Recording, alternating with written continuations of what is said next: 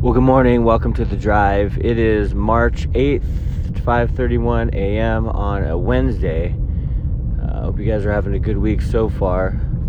I am just driving to the gym, be there for a little bit, and then study some more for tonight, and then start studying for Sunday um, tonight. We continue on in Numbers chapter 23, uh, and talking about Balaam and Balak, and it's just a an interesting thing talking about false teachers and to beware and to not try to get around God's will, um, but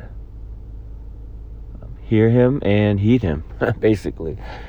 And Luke, we're talking about Luke chapter 11, we're starting on Sunday, and it's all about the Lord's Prayer. You know, disciples wanted to learn, wanted Jesus to tell them, teach them how to pray, and so so good. And every every portion of scripture is my favorite when i'm able to study it and then teach it. It speaks to me first and then i'm able to i'm able to share it with with the congregation. I absolutely love it. But we're continuing on in colossians and uh, we're in chapter 2 and paul writes in verse 6 and therefore uh, as you therefore have received Christ Jesus is Lord, so walk in Him.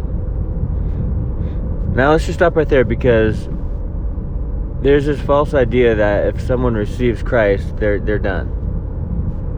Uh, you know, if someone is a, at a maybe they're at a, a, a Harvest Crusade or at a church that does an altar call, that's fine. You know, I, some you know I know a lot of pastors who who do that. I know even more who don't do that, but just preach the word. And if someone wants to accept Christ, they come out afterwards. But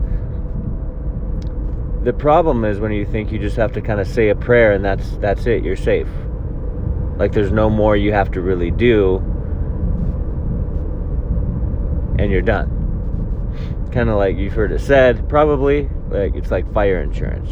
Oh yeah, yeah, I'm safe. I'm safe from hell now, so I said the prayer, all good and then they go about their daily life and nothing changes. That's not salvation, right? That is just saying something and falsely believing all is well. Um, and really, the Apostle Paul points it out. He points it out right here.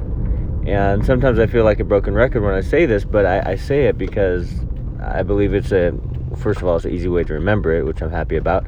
But also, uh, it's the truth. Like it's a prayer and then a process. Sure, yeah, say the prayer, accept Christ sincerely. But now it's time to to go forward in the faith, to walk actually with Jesus, not just to say, okay, Jesus, I, I, I'm a sinner, I repent, I come into my heart. Thank you. All right, see you later. Like, you know what I'm saying? It's a prayer and then refinement. It's a prayer and then discipleship. And really, that's what Paul says. You know, the church exists not primarily for unbelievers. You know, the church exists for believers to, to build up, to disciple, to learn, to grow. You know, uh, uh, the church setting, assembling together, isn't the main primary means of evangelism. It was never meant to be. That's outside of the walls. Now, do we welcome in unbelievers and make sure that it's about Jesus and gospel centered? Well, of course, that's that's church too. But it's but the church is to equip believers to go out into the world and make converts, right? To disciple, to share the good news, but then also when, once they receive the good news, once they start walking with Jesus, that they keep walking with Jesus. And so he says, You've received Christ Jesus, so walk in him. You received salvation, right? Now walk in him, discipleship, growing in the faith. You know, taking those steps to read the word every day, to assemble together, to, to pray together, to break bread together, to have that real koinonia, that fellowship with other believers. It's an important thing. Because no one's going to grow just by saying a prayer and then forgetting about it later. No one's going to grow just by saying a prayer and then not caring if their life changes or not because, hey, I'm safe. I can do what I want now. No. That's what false teachers taught, you know.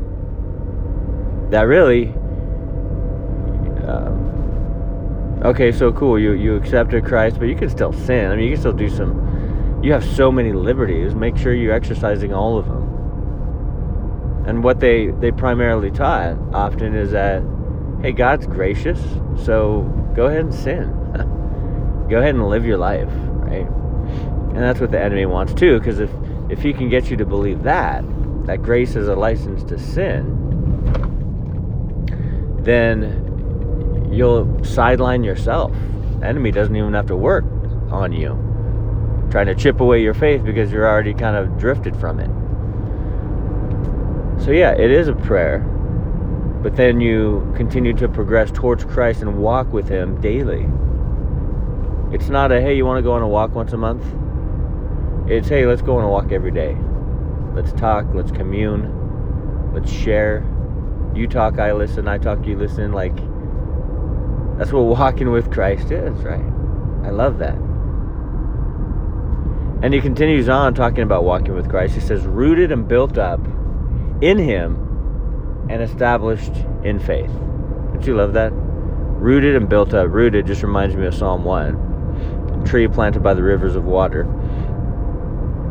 But rooted, what does that mean? Well, you don't want shallow roots, right? You want deep roots. In order to get deep roots in the Christian life, uh, you need to go deep in the things of God. You know, the gospel is important, but church isn't meant to be like, you know what, we're just giving the same salvation message every single Sunday. And we're in the same scripture, doing the same thing. I know you're all the same people, but you need to get saved every week. That's not the purpose of church.